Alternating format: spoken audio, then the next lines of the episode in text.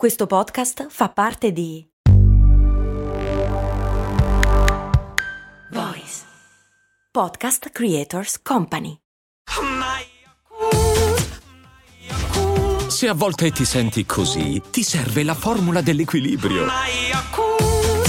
Yakult Balance, 20 miliardi di probiotici LCS più la vitamina D per ossa e muscoli. La seconda puntata dedicata all'alcol. In quella precedente abbiamo spiegato che cos'è un dopo sbronza e quali sono i pochi mezzi che abbiamo a disposizione per prevenirlo, ma cerchiamo di capire invece che cosa succede prima del dopo sbronza, cioè la sbronza. Cose molto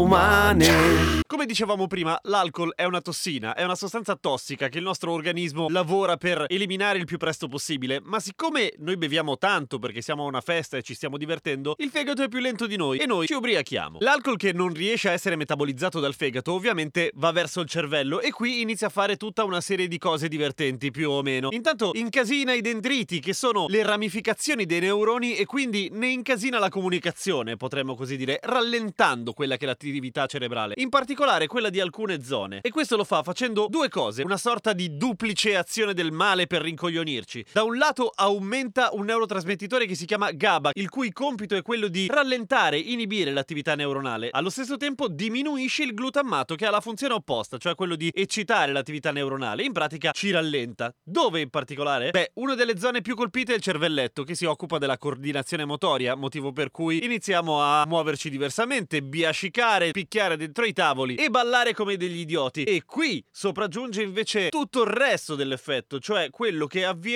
grazie all'alcol, che attacca la corteccia prefrontale e il sistema limbico, che hanno a che vedere con l'inibizione e l'autocontrollo. In pratica, appunto, non solo balliamo male, ma ci convinciamo di starlo facendo bene, come dicevamo prima. Questa cosa ci rende estroversi per chi ha un po' le capacità, ci fa diventare anche più simpatici e ci fa prendere quelle decisioni rischiose che di solito non abbiamo il coraggio di prendere, come ad esempio provarci finalmente, ma anche delle decisioni rischiose del cazzo, come per esempio sì, ce la faccio a guidare, non sono ubriaco. Ecco, come dicevo nella prima puntata, no, non fa ridere, è solamente da stronzi. Se avete la sensazione di essere il tipo di persona che a un certo punto si sente figo e coraggioso e veramente torna a casa in macchina, mangiate le chiavi, datele a un amico fidato, portatevi dietro il sacco a pelo, non lo so, non si guida da sbronzi. Basta, l'ho detto abbastanza volte, credo, no? Inoltre abbiamo meno filtri emotivi, per cui ci può prendere quell'euforia pazzesca o allo stesso tempo quella roba che comunemente è conosciuta come sbronza triste, cioè piangiamo tantissimo, piangiamo le lacrime che non abbiamo mai avuto il coraggio di piangere da soli. Vabbè, diciamo che è catartico, e se siamo circondati da buoni amici, diciamo che capiranno. Il problema è che l'aggressione, tra virgolette, dell'alcol nei confronti del nostro cervello a un certo punto si spinge anche nei centri bulbari, che sono i responsabili della respirazione e di altri dettagli come il battito cardiaco.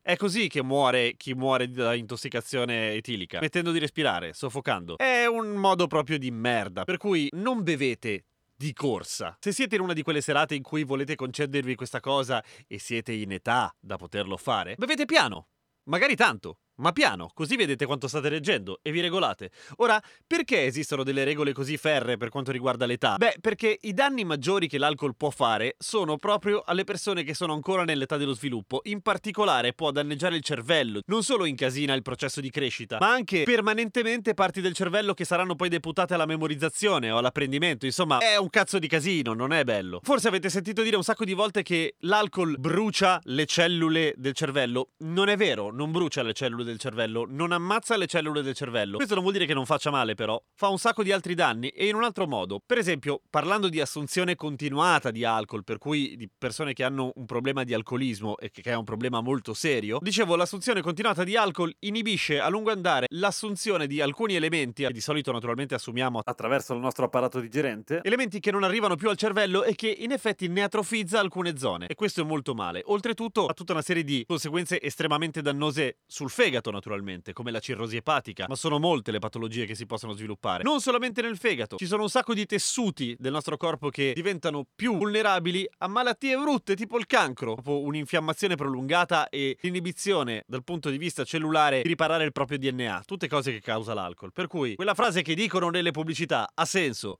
bevete responsabilmente. Ah, pro tip, Avete in mente quella cagata che si dice che se bevi ti passa il freddo? Non è vero, è esattamente il contrario. Quello che senti tu è sì il caldo, ma il caldo che se ne va, nel senso che l'alcol provoca vasodilatazione. Quando abbiamo freddo siamo vasocostretti, cioè i nostri capillari sono appunto stretti. Questo mantiene fredda la pelle, ma il caldo all'interno del corpo. Quando si vasodilata, il caldo lo sentiamo sulla pelle perché diventiamo più caldi, ma è il caldo che si disperde appunto. È un po' come essere in mezzo alla neve e aprire la finestra del nostro caldo chalet e metterci fuori in mezzo alla neve a sentire il caldo che esce dalla finestra. Ci stiamo fottendo tutto il caldo che ci rimaneva. Non è una buona idea. È la stessa cosa che succede ad esempio col peperoncino. La capsaicina, la sostanza che ci fa percepire il piccante nel cibo, è un forte vasodilatatore, per cui sentiamo caldo quando lo mangiamo. Ma uno dei motivi per cui il piccante va forte nei paesi caldi, ce ne sono molti, ma uno dei motivi è proprio quello, nel senso che vasodilatandoti senti caldo al momento, sudi come un porco, ma dopo un po' stai meglio. Per cui se state per congelare, no, rifiutate la boccia di brandy da quel San Bernardo, che quel San Bernardo non ne sa un cazzo. A domani con cose molto umane!